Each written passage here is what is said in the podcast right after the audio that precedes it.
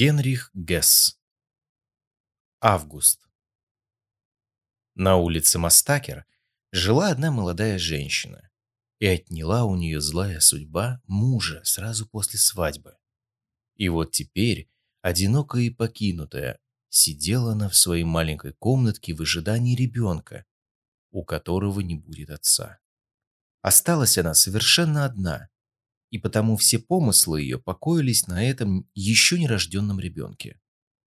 И чего только не придумывала она для своего дитяти. Все самое прекрасное, необыкновенное и чудесное, что есть на свете, сулила она ему. Она воображала, что ее малютка живет в каменном доме с зеркальными окнами и фонтаном в саду, и что будет он по меньшей мере профессором, а то и королем. А по соседству с бедной госпожой Элизабет жил один старик, который лишь изредка выходил из дому и представал тогда маленьким седым гномом с кисточкой на колпаке и с зеленым зонтом, спицы которого были сделаны из китового уса, как в старину. Дети боялись его, а взрослые считали, что неспроста он сторонится людей. Случалось, что он подолгу никому не попадался на глаза, но порой по вечерам из его маленького ветхого домика доносилась тихая нежная музыка, напоминавшая звучание целого сонма маленьких хрупких инструментов. Иногда дети, проходя мимо, спрашивали своих родителей, не ангелы ли это поют, или, быть может, русалки? Но матери ничего не могли сказать и отвечали, нет-нет, это, наверное, музыкальная шкатулка. Между этим маленьким человечком которого соседи называли господин Бинсвангер, и госпожой Элизабет завязалась странная дружба.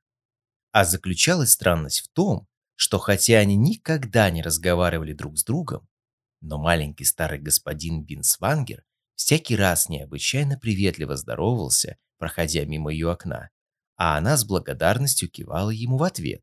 Ей было приятно, и оба думали, если мне когда-нибудь станет совсем плохо, то я, конечно, пойду за помощью в соседний дом.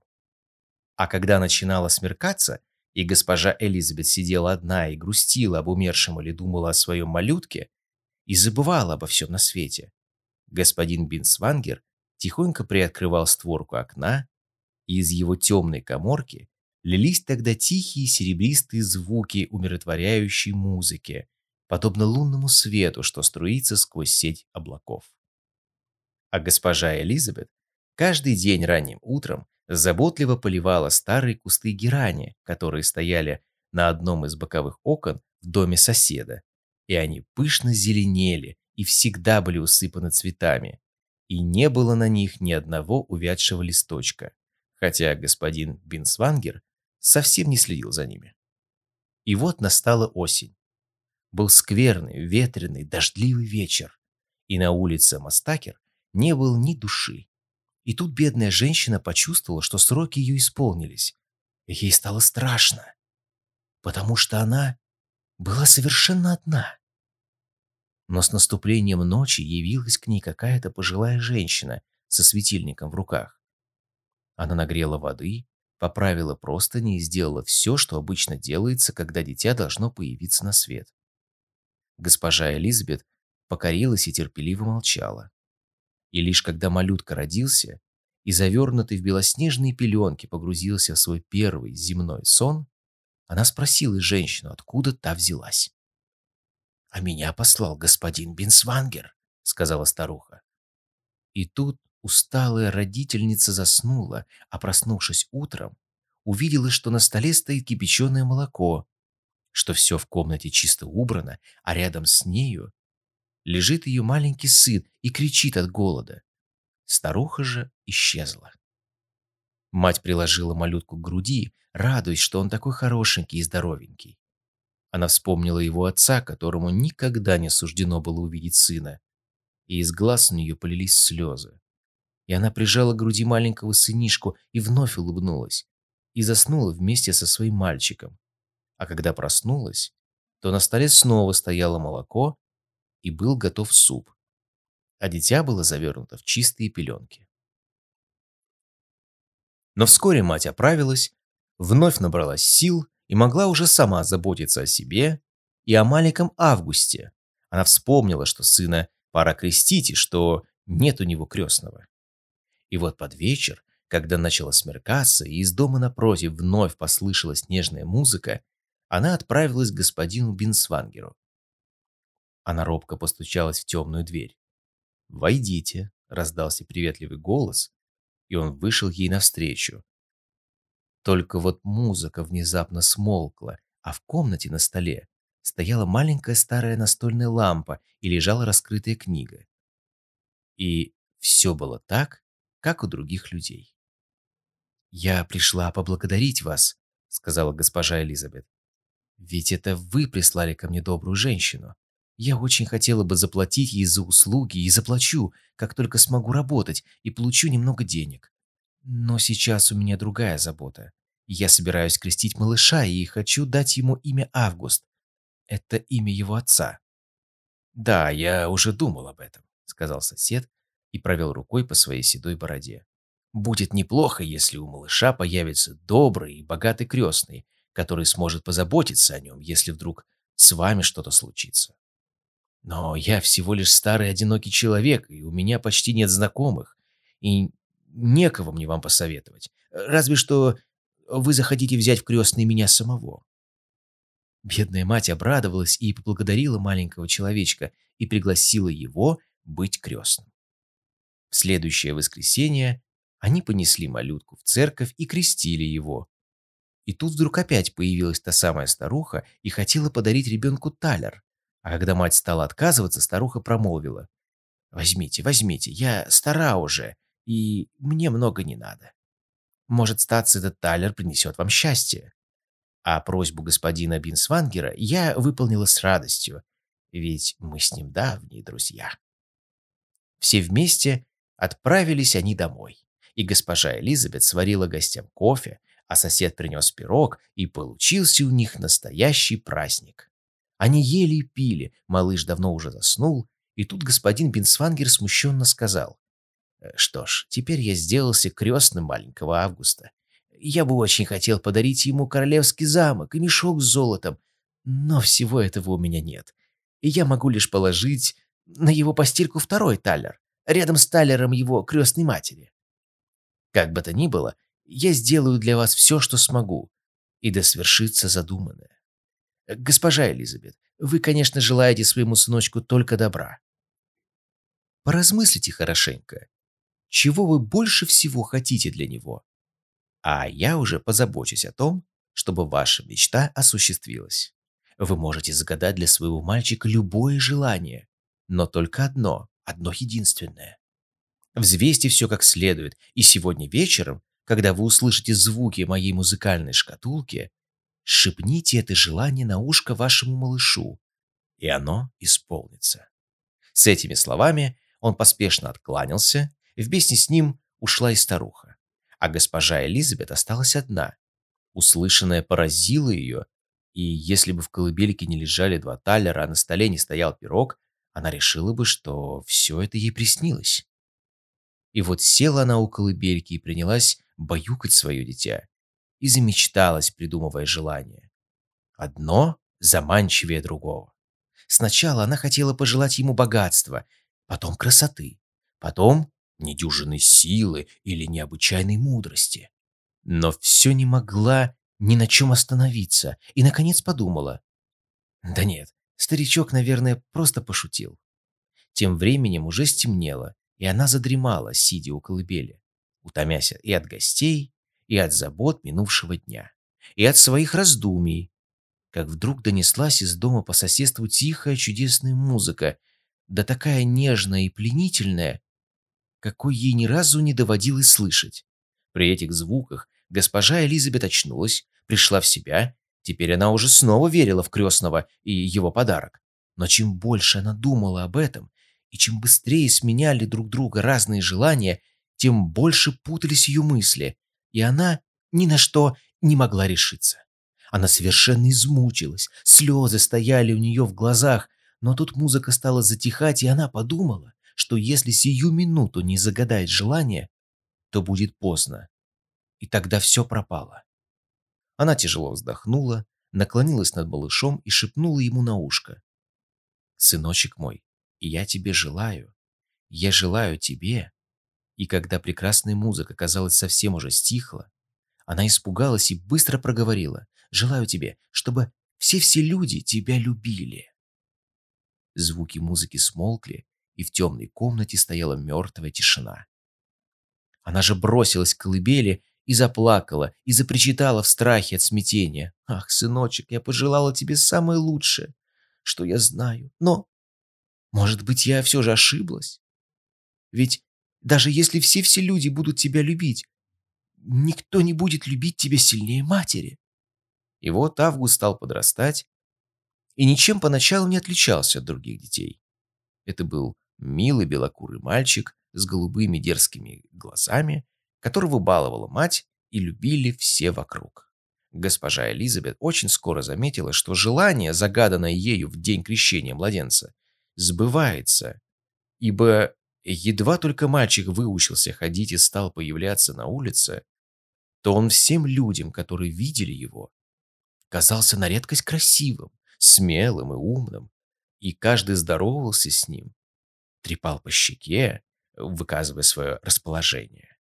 Молодые матери улыбались ему, пожилые женщины дарили яблоки, а если он совершал гадкий поступок, никто не верил, что он мог такое сотворить.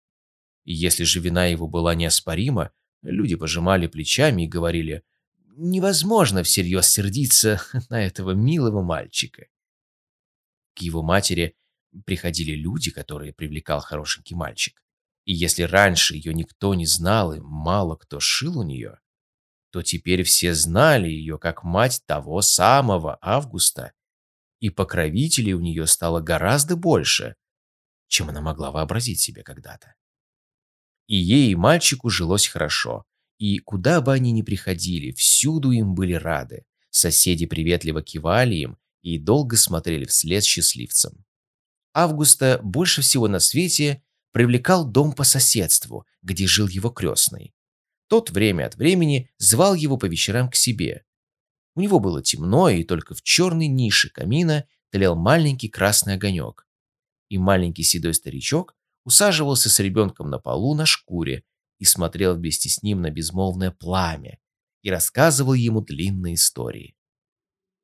И порой, когда такая вот длинная история близилась к концу, и малыш совсем уже засыпал, и в темной тишине, с трудом открывая слепающиеся глаза, всматривался в огонь, тогда возникала из темноты музыка, и если оба долго молча вслушивались в нее, то комната внезапно наполнялась невесть откуда взявшимися маленькими сверкающими младенцами. Они кружили по комнате, трепеща прозрачными золотистыми крылышками, сплетаясь в прекрасном танце, в пары и хороводы, и пели. Они пели, и сотни голосов сливались в единую песнь, полную радости и красоты. Прекраснее этого Август никогда ничего не видел и не слышал. И если он потом вспоминал о своем детстве, то именно тихая, сумрачная комната старичка крестного и красное пламя камина, и эта музыка, и радостное, золотое, волшебное порхание ангелочков всплывали в его памяти и пробуждали тоску в его сердце. Между тем мальчик подрастал, и у матери теперь бывали иногда минуты, когда она печалилась, вспоминая о той самой ночи после крещения сына.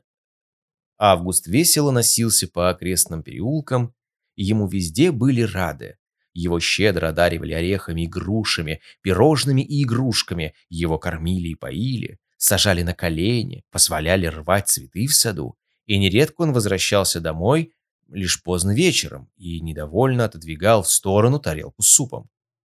Если же мать была расстроена и этим плакала, ему становилось скучно, и он с обиженным видом ложился спать. А когда она как-то раз отругала и наказала его, он поднял страшный крик и повторял, что все-все с ним добры и милы, одна только мать его не любит. И часто теперь она бывала огорчена и иногда всерьез гневалась на своего мальчика.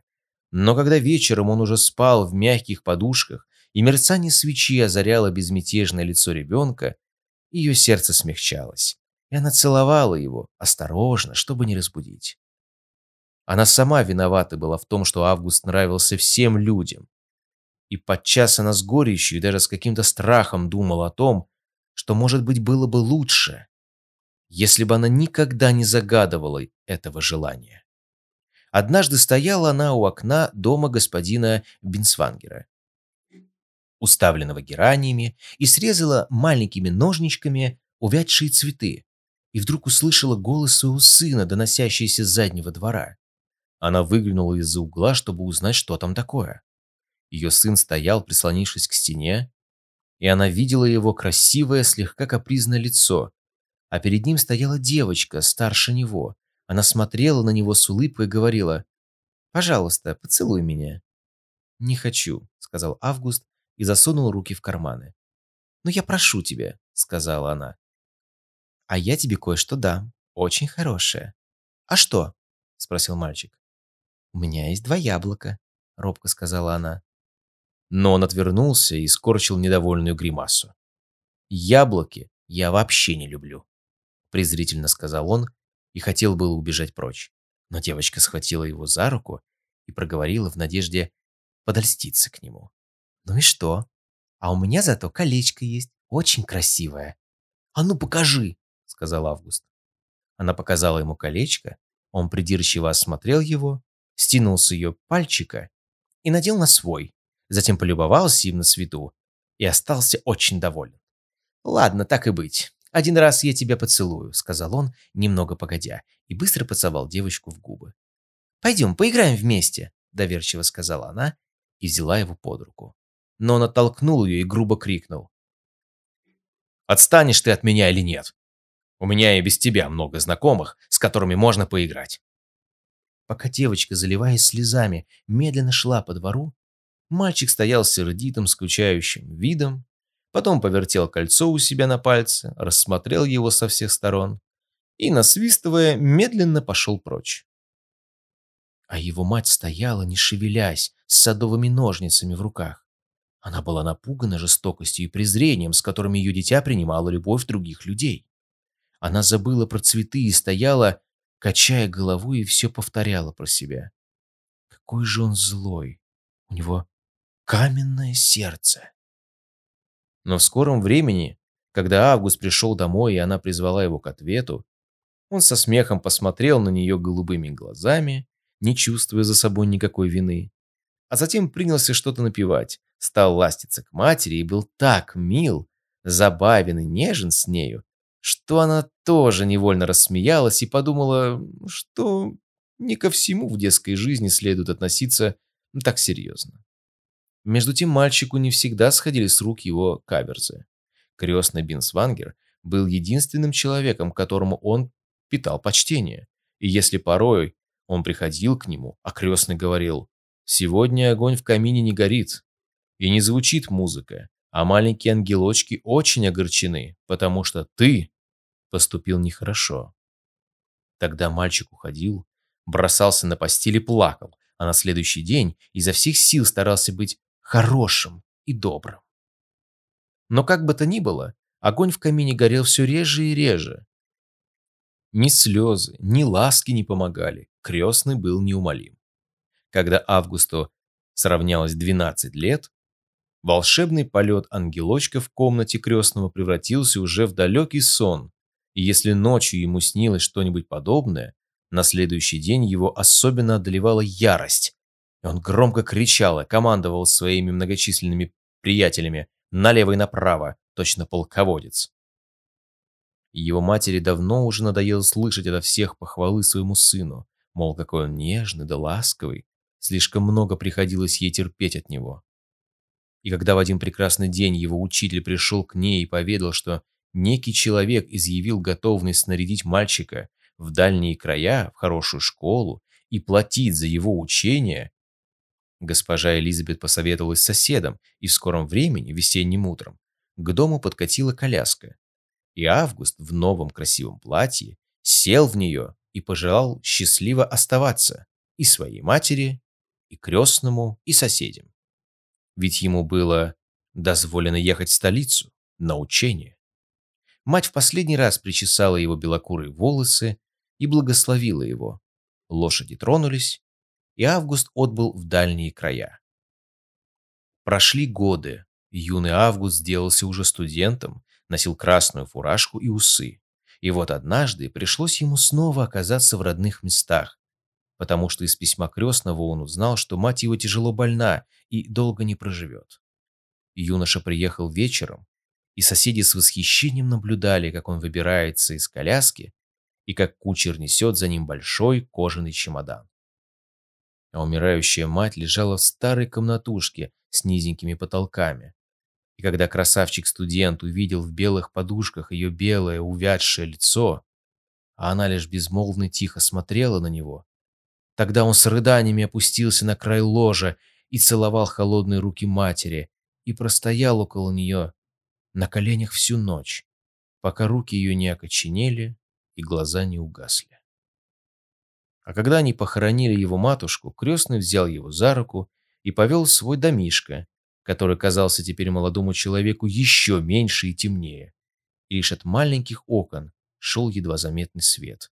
И тут маленький старичок слегка пригладил костлявыми пальцами свою седую бороду и сказал Августу, «Я зажгу огонь в камине, тогда мы обойдемся без лампы». Я ведь знаю, завтра ты уезжаешь. А теперь, когда матушки твоей уже нет живых, мы с тобой не так-то скоро увидимся». Говоря все это, он развел огонь в камине, придвинул поближе свое кресло, а студент свое. И вот опять они сидели долго-долго и все смотрели на тлеющие угли. И когда пламя почти угасло, старик тихо проговорил. «Прощай, Август. Я желаю тебе добра. У тебя была замечательная мать, и ты даже не подозреваешь, что она для тебя сделала.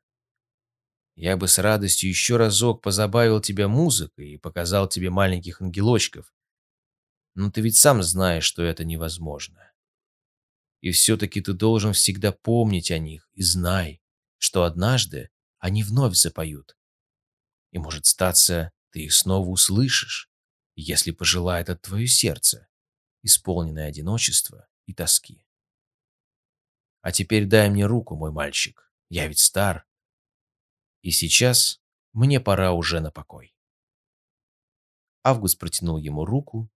Он не мог вымолвить ни слова, с печалью в сердце вернулся он в свой опустевший дом и в последний раз лег спать в комнате своего детства. И когда он уже засыпал, где-то совсем далеко послышалась ему тихая сладостная музыка минувших лет. На утро он уехал, и долгое время никто ничего не слыхал о нем. Вскоре он позабыл и крестного Бенсвангера, и его ангелочков. Кипучая жизнь бурлила вокруг него, и он плыл по ее волнам. Никто на свете не умел так лихо проскакать по гулким переулкам и насмешливым взором окинуть глазеющих на него девиц. Никто не умел так легко и грациозно танцевать, так ловко восседать на козлах, так буйно и безалаберно прокутить в саду всю длинную летнюю ночь напролет. Одна богатая вдова, любовником которой он был, давала ему деньги, платье, лошадей и все, чего только он желал. С ней он ездил в Париж и Рим, спал в ее устланной шелками постели, но сам он был влюблен в хрупкую белокурую дочку одного бюргера. Пренебрегая опасностью, встречался он с нею по ночам в саду ее отца, а она писала ему длинные страстные письма, когда он бывал в отъезде. Но однажды он не вернулся. Он нашел в Париже новых друзей, и поскольку богатая любовница ему надоела, а занятия в университете давно наскучили, он остался в чужих краях и зажил так, как это принято в высшем свете. Завел лошадей, собак, женщин, проигрывался в пух, а потом срывал большие куши, и повсюду находились люди, которые бегали за ним, как преданные псы, угождали ему, а он только улыбался и принимал все это как должное, так как некогда взял он кольцо у маленькой девочки. Колдовская сила материнского желания горела у него в глазах, сияло на губах, женщины любили его, друзья обожали, и никто не видел. Да и сам он едва ли чувствовал, как сердце его опустошается и черствеет, в то время как душа изъедена тяжким недугом. Порой ему надоедала эта всеобщая любовь, и, переодевшись в чужое платье, он отправлялся странствовать по чужим городам и повсюду обнаруживал, что люди глупы и слишком уж легко покоряются ему, и повсюду смешной казалась ему любовь, которая так упорно преследовала его и довольствовалась столь малым. Отвращение вызывали у него женщины и мужчины, у которых недостает гордости, и целыми днями бродил он в одиночестве вместе со своими собаками далеко в горах, по диким охотничьим тропам. И какой-нибудь олень которого он выследил и подстрелил, приносил ему больше радости, чем любовь красивой, избалованной женщины. И вот однажды, путешествуя морем, он увидел молодую жену посланника, строгую стройную даму, высокородную уроженку северных краев. Она стояла среди других благородных дам, на удивление отчужденно, гордо и замкнуто, как будто здесь ей не было равных. И когда он увидел ее, и как следует разглядел, тогда заметил, что взор ее по нему скользнул, казалось лишь бегло равнодушно, но почувствовал, что такое любовь. И он решил во что бы то ни стало завоевать ее любовь. И с той поры неизменно, дни напролет был рядом с нею, так, чтобы она всегда его видела. А поскольку он сам постоянно окружен был восторженными поклонниками и поклонницами, которые искали его общество, то вместе со своей прекрасной гордячкой, оказывался в центре всего блестящего общества и стоял, словно князь со своей княгиней. И даже муж северной красавицы отличал его среди прочих и силился понравиться ему. Ни разу не удавалось ему оказаться наедине с незнакомкой, пока в одном из южных портовых городов все общество не сошло с корабля, чтобы несколько часов побродить по чужому городу и вновь ощутить под ногами твердую землю. Он не отставал от своей возлюбленной, и, наконец, ему удалось задержать ее, увлеченную беседой, в пестрой толпе на рыночной площади. Бесчисленное множество узких, глухих переулков выходило на эту площадь. В один из таких переулков он и привел ее, а она доверчиво шла за ним. Но когда она вдруг почувствовала, что осталась с ним одна, и испугалась, не находя вокруг себя привычного общества, он в пламенном порыве повернулся к ней, сжал ее дрожащую руку и стал умолять остаться на берегу и бежать вместе с ним. Незнакомка побледнела и не поднимала на него глаз. «О, вы ведете себя не по-рыцарски», — тихо сказала она. «Давайте забудем то, что вы только что сказали». «Я не рыцарь», — воскликнул Август. «Я влюблен, а влюбленный не знает ничего, кроме своей возлюбленной. И у него одна мечта быть рядом с нею. О, прекрасная моя! Останься со мной, мы будем счастливы!» Ее серо-голубые глаза смотрели на него строго и осуждающе. «Откуда вам стало известно?» — жалобно прошептала она. «Что я люблю вас. Я не могу молчать, вы нравитесь мне, и в мечтах я часто представляла вас своим мужем, потому что вы первый, кого я полюбила по-настоящему, всем сердцем. Ах, оказывается, любовь может так страшно ошибаться? Разве могла я подозревать, что способна полюбить человека недоброго и испорченного? Но в тысячу раз сильнее во мне желание остаться с моим мужем, которого я почти не люблю. Но он рыцарь и знает, что такое честь и благородство, которые вам неведомы. А теперь прошу вас, не говорить мне больше ни слова и доставить меня обратно на корабль, иначе я позову на помощь посторонних, чтобы спастись от вашей дерзости. И как он не молил, как не скрежетал зубами от отчаяния, она уже отвернулась от него. И так бы и ушла одна, если бы он молча не нагнал ее и не проводил на корабль. Затем он приказал выгрузить свои чемоданы на берег, ни с кем не попрощался и исчез. С тех пор счастье отвернулось от всеобщего любимца. Добродетели и честность сделалась ему ненавистная, и он топтал их ногами и находил особое удовольствие в том, чтобы совращать добродетельных женщин, употребляя все искусство своей чарующей силы. Или беззастенчиво пользоваться добротой преданных ему честных людей, которых он быстро завоевывал, а потом издевательски бросал. Он делал несчастными женщин и девушек, а затем предавал их всеобщему позору. Он выбирал себе юношей из самых именитых домов и совращал их. Не было такого наслаждения, к которому он не стремился и не испытывал на себе. Не было такого порока, которому он не предался и которым бы не насытился. Но никогда уже не наполнилось радостью его сердца, а на любовь, которую все предлагали ему. Ничто не отзывалось его душе. В прекрасном загородном доме у моря жил он, мрачный и всем недовольный, и мучил самыми безобразными выходками женщин и друзей, которые к нему приходили. Ему хотелось унижать людей так, чтобы они чувствовали все его презрение к ним. Он присытился и тяготился той непрошенной, нежеланной, незаслуженной любовью, которой он был окружен. Он ощущал никчемность своей попусту растраченной жизни, которая никогда не отдавала, а только брала. Иногда он заставлял себя долгие дни обходиться без пищи, чтобы хоть раз вновь ощутить настоящий голод, и испытать потребность в насыщении. И вот с некоторых пор прошел среди его друзей слух, что он болен и нуждается в покое и одиночестве. Приходили письма, которых он не читал, а беспокойные люди справлялись у прислуги о его здоровье. Он же сидел один в своем доме у моря, погруженный в угрюмую печаль. Жизнь его лежала позади, пустая и разоренная, бесплодная и бесчувственная, без единого следа любви, подобное серым, соленым, мертвым волнам морской пучины. И мерзок был вид этого человека, сидящего в кресле у высокого окна и сводящего счеты с самим собой. Белые чайки, влекомые береговым ветром, проносились мимо.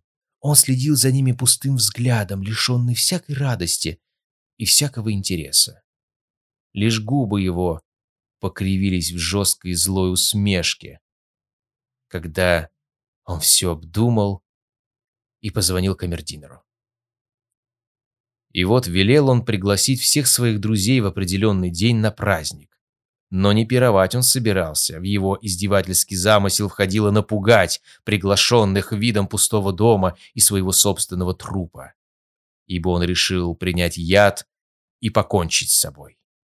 Вечером перед задуманным праздником он отпустил всю прислугу и, наконец, тихо сделалось в просторных комнатах.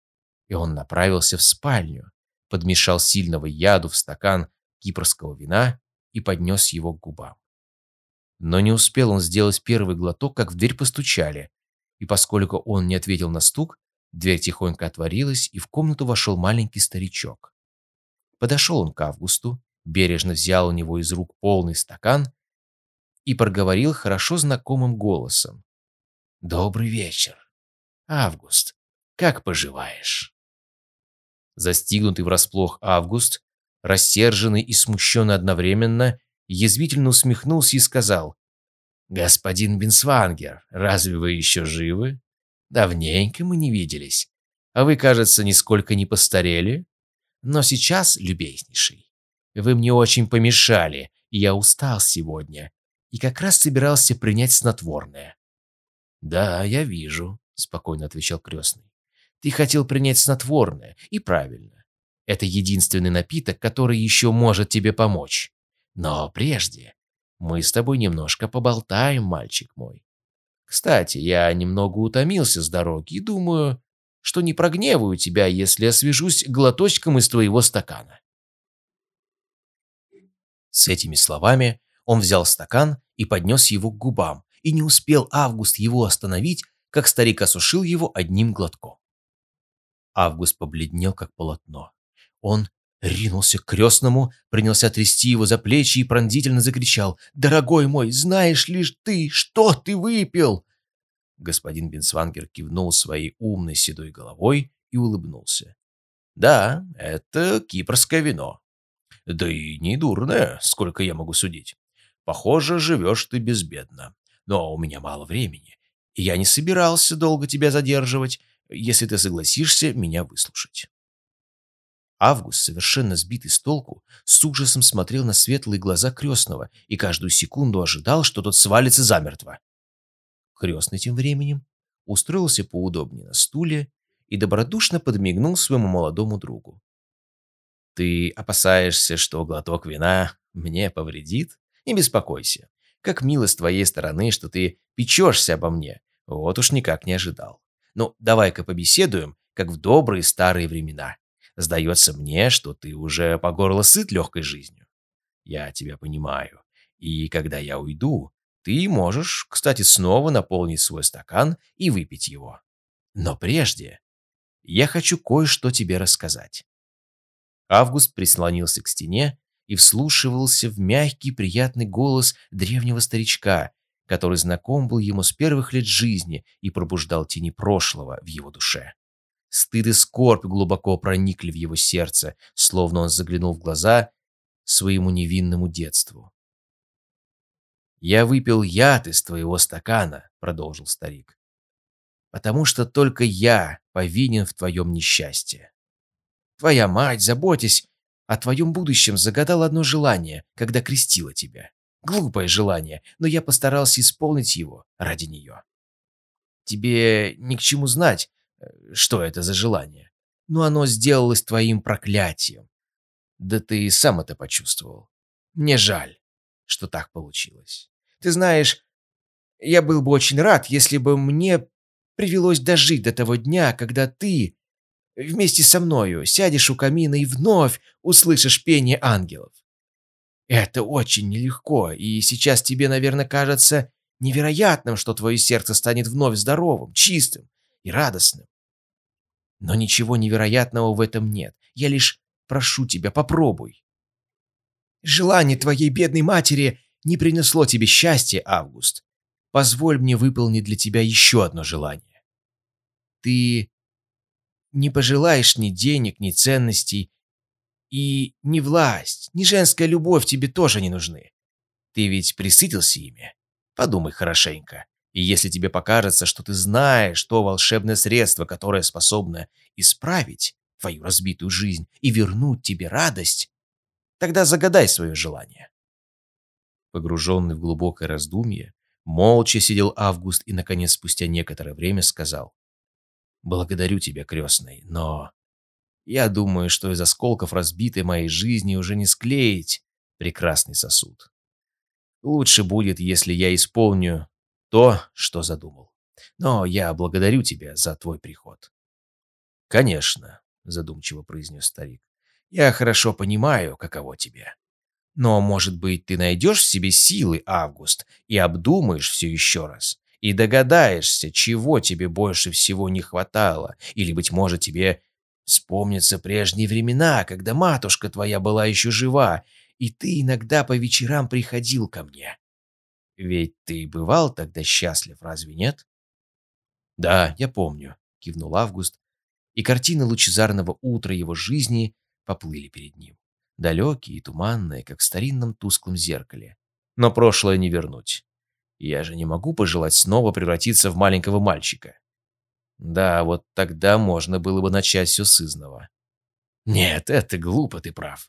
Но попробуй еще раз вспомнить о часах, проведенных у меня дома, и о бедной девушке, с которой ты по ночам встречался в саду, когда был студентом, и о той прекрасной белокурой даме, с которой ты когда-то путешествовал вместе по морю.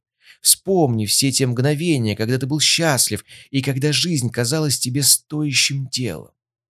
И тогда ты, может быть, поймешь, чего же делала тебя счастливым, и сможешь загадать свое желание. Сделай это для меня, мой мальчик. Август закрыл глаза и постарался вглядеться в свою минувшую жизнь так, как вглядываемся мы из темноты узкого длинного коридора в тот крохотный, уже квадратик света, который обозначает выход. И вновь увидел он, как светло и прекрасно было все некогда в его жизни, и как постепенно тьма сгущалась и сгущалась вокруг него, пока он, наконец, не оказался в полном мраке, лишенный всякой радости. И чем дольше он думал и припоминал, тем прекраснее и милее, и желаннее казался ему далекий маленький светлый квадратик. И, наконец, он понял, что это такое, и слезы хлынули у него из глаз. «Я попробую», — сказал он крестному. Сними с меня прежние чары, которые мне не помогли, и сделай так, чтобы я сам наполнился любовью к людям.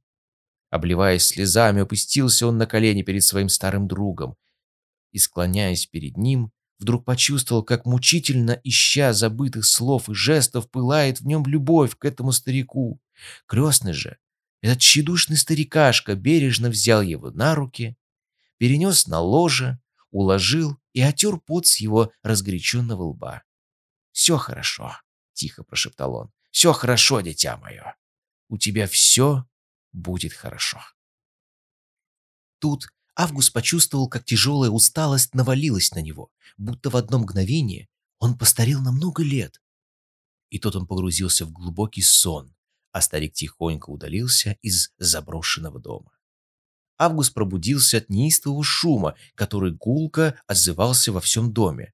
А когда он поднялся и отворил дверь в соседнюю комнату, то обнаружил, что гостиные и все прочие покои полны его прежними друзьями, которые явились на праздник, и увидели, что дом пуст. Все были огорчены и задеты, и он пошел к ним навстречу, чтобы, как прежде, улыбкой и шуткой вернуть их расположение. Но внезапно почувствовал, что утратил власть над ними. Едва они заметили его, как тотчас обрушились на него с упреками. Когда же он беспомощно улыбнулся и, как бы ища поддержки, протянул руку им навстречу, они яростно накинулись на него. «Эй ты, мошенник!» — вопил один. «Где деньги, которые ты мне задолжал?» Другой кричал «А где лошадь, которую я тебе на время дал?» А одна прелестная разъяренная дама пеняла ему. «Всему свету известны теперь мои секреты, которые ты разболтал. Ох, как я ненавижу тебя, трус несчастный!» Юноша с глубоко запавшими глазами и искаженным от злобы лицом кричал «Знаешь ли ты, что ты со мной сделал, дьявол проклятый, гнусный развратник?» Обвинением не было конца, и каждый старался полить его грязью, и все говорили правду, и многие из них сопровождали свои слова пинками, когда они ушли, разбив по пути зеркало и прихватив с собой ценные вещи, Август поднялся с пола, избитый, обесчещенный, и когда он вернулся в спальню и глянул в зеркало, собираясь умыться, то из зеркала смотрело на него увядшее, безобразное лицо, красные глаза слезились, а из ссадины на лбу сочилась кровь. «Это возмездие», — сказал он сам себе, и смыслится кровь. Но не успел он хоть немного прийти в себя, как в доме вновь поднялся переполох. По лестницам к нему взбирались ростовщики, которым он заложил дом. Некий супруг, жену которого он соблазнил. Отцы и сыновей, которых он вовлек в пороки и сделал несчастными. Уволенные им слуги, в дом ворвались полицейские адвокаты, и час спустя он уже сидел в специальной карете, и его везли в тюрьму. Люди что-то выкрикивали ему вслед и пели о нем похабные песни, а какой-то уличный мальчишка бросил через окно кареты ком грязи прямо ему в лицо. И теперь гнусные дела этого человека были у всех на устах, и слухи о них заполнили весь город, где все его прежде знали и любили. Его обвиняли во всех мыслимых пороках, и он ничего не отрицал.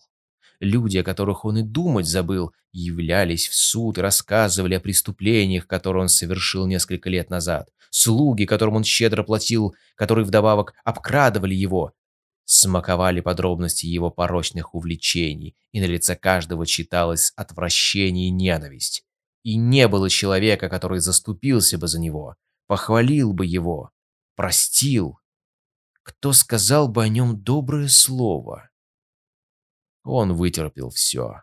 Он покорно шел за стражниками в камеру и покорно стоял перед судьей и свидетелями.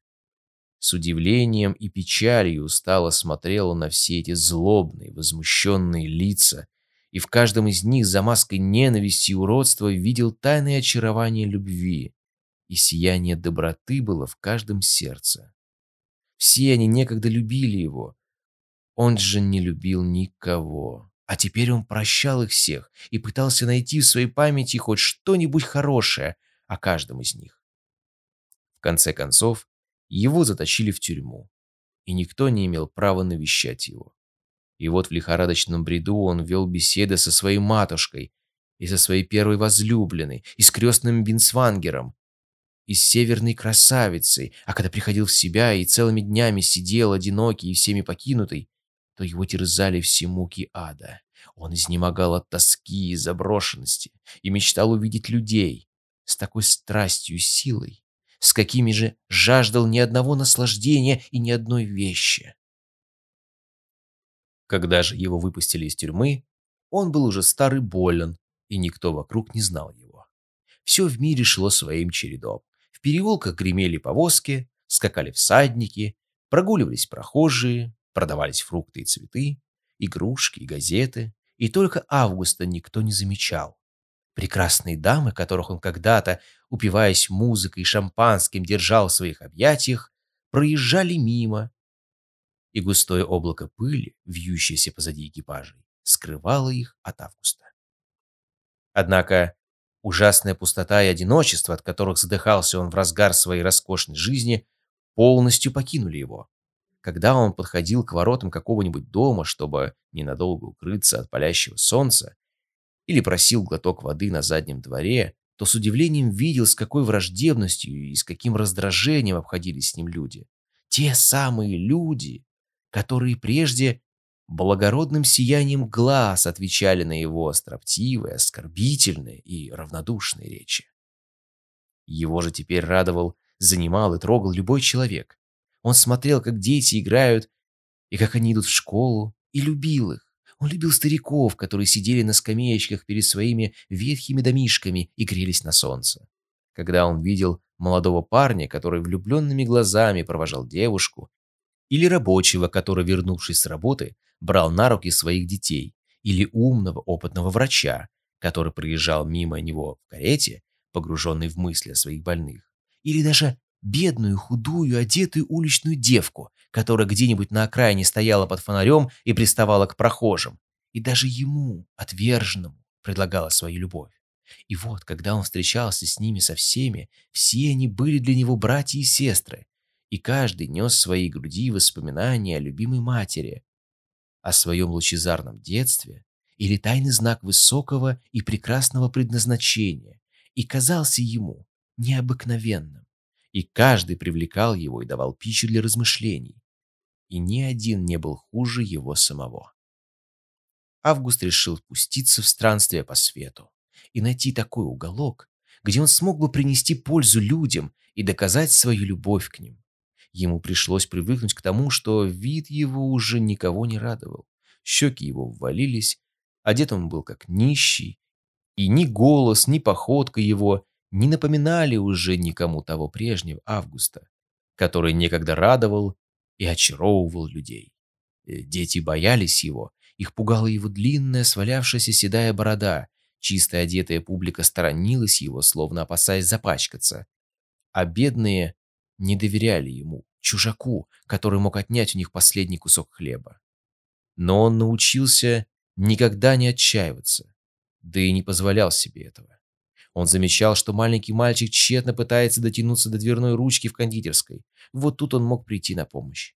А иногда ему попадался человек, который был бы еще несчастнее его самого, какой-нибудь слепой или увеченный, которому он мог подать руку или еще чем-нибудь помочь. А если и этого не доставалось ему на долю, он с радостью отдавал то немногое, что имел. Ясно открытый взгляд, доброе слово, улыбку понимания и сочувствия. Своим собственным умом и опытом дошел он до особого умения угадывать, чего ждут от него люди и что может принести им радость. Одному хотелось услышать звонкие радостные слова привета, другому хотелось молчаливого участия, третьему же, чтобы его оставили в покое и не мешали. И каждый день ему приходилось удивляться, сколько бед и несчастья на свете. И как, тем не менее, легко принести людям радость. И с восторгом и счастьем он вновь и вновь наблюдал, как рядом со состраданием живет веселый смех, рядом с погребальным звоном живет детская песенка, рядом с нуждой и подлостью достоинство, остроумие, утешение, улыбка. И казалось ему теперь, что жизнь человеческая сама по себе замечательна. Когда ему навстречу из-за угла неожиданно выскакивала стайка школьников, какая отвага, какая юная жажда жизни, какая молодая прелесть блестела в их глазах. Пускай эти сорванцы дразнят его и насмехаются над ним. Это ничего, что тут плохого? Он и сам готов был их понять, когда увидел свое отражение в витрине или в воде колодца. Ведь он и вправду был смешным и убогим на вид. Нет, теперь ему вовсе не хотелось понравиться людям или испытывать свою власть над ними. Эту чашу он уже испил до дна. Для него было теперь возвышающим душу наслаждением наблюдать, как другие стремятся идти и идут тем путем, которым некогда шел он сам, видеть, с каким пылом, с какой дерзкой силой и радостью сражаются люди, чтобы добиться своей цели. Все это было для него необыкновенным спектаклем. Между тем настала зима, а за нею снова лето.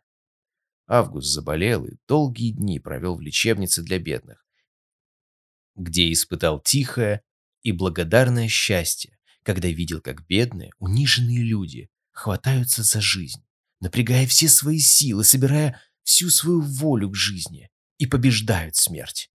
Как величественно было это зрелище, спокойное терпение на лице тяжело больного и светлая радость жизни, озаряющая лицо исцеленного. И прекрасны были спокойные, исполненные достоинства лица умерших.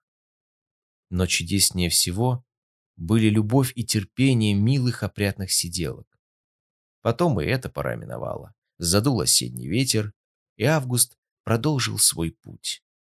Он спешил дальше, навстречу зиме, и странное нетерпение овладело им, когда он заметил, до чего медленно продвигается вперед, а ведь ему хотелось побывать всюду и еще многим, многим людям заглянуть в глаза. Голова его посидела. Глаза робко улыбались из-под красных больных век. Постепенно слабела память, и ему казалось теперь, что всегда он видел мир так, как видит сейчас. Но он был доволен жизнью и считал, что в мире все прекрасно и достойно любви. И вот с наступлением зимы добрался он до одного города. По темным улицам мела метель, и парочка заигравшихся допоздна мальчишек принялась кидаться снежками в старика. Но больше ничто не нарушало вечерней тишины. Август очень устал и, блуждая, попал, наконец, в какой-то узкий переулок. И показался ему этот переулок издавна знакомым. Потом свернул он в другой переулок и очутился перед домом своей матери, а по соседству увидел дом крестного Бенсвангера. Маленький, ветхий. Стоял этот домишко в холодной снежной замете. И горело у крестного окно, и красноватый свет его мирно сиял в зимней ночи. Август отворил входную дверь и постучал, и маленький старичок вышел ему навстречу и молча провел его в свою комнату. И было там тепло и спокойно. И маленький ясный огонек пылал в камине. «Ты голоден?» — спросил крестный. Но Август не чувствовал голода. Он только улыбнулся и покачал головой. «Но ты ведь устал, я знаю сказал тогда крестный и расстелил на полу старую шкуру. И два старика уселись на нее друг подле друга и стали смотреть на огонь. «Долго же ты добирался сюда», — сказал крестный. «Зато это был замечательный путь, и я лишь немного утомился. Можно я у тебя заночую, а утром отправлюсь дальше?» «Да, милый». «А разве ты не хочешь снова увидеть, как танцуют ангелы. Ангелы? Да, конечно, хотел бы. Если бы я смог вновь превратиться в маленького мальчика. Мы давно с тобой не видались, вновь заговорил крестный. Ты так изменился, ты стал таким красивым. В твоих глазах снова доброта и мягкость, как в прежние времена, когда твоя матушка еще была жива. И ты хорошо сделал, что навестил меня. Странник в рваных одеждах обессиленно паник рядом со своим другом. Еще никогда не ощущал он такой усталости, а благостное тепло и мерцание огня совсем затуманили ему голову. И он уже не мог ясно отличить прошлое от настоящего. «Крестный», — сказал он, — «я плохо себя вел. Мама опять плакала. Поговори с ней, скажи ей, что я снова стану хорошим. Поговоришь?» «Да», ответил крестный. Ты только успокойся. Она ведь любит тебя. Огонек в камине начал угасать, и Август смотрел, не отрываясь на его слабое красноватое мерцание, как когда-то в далеком детстве, и крестный положил его голову к себе на колени. И пленительная торжествующая музыка, нежная и прекрасная, наполнила сумрачную комнату. И в воздухе замелькали тысячи сияющих легкокрылых ангелочков. И закружились, причудливо сплетаясь в пары, и целые хороводы. И Август смотрел и слушал, и вся его нежная детская душа распахнулась навстречу вновь обретенному раю. Внезапно ему почудилось, будто матушка позвала его. Но он слишком устал. Да к тому же крестный ведь обещал ему, что он поговорит с нею. А когда он уснул, крестный сложил ему руки на груди и все прислушивался к его умиротворенному сердцу, пока в комнате не воцарилась полная тьма.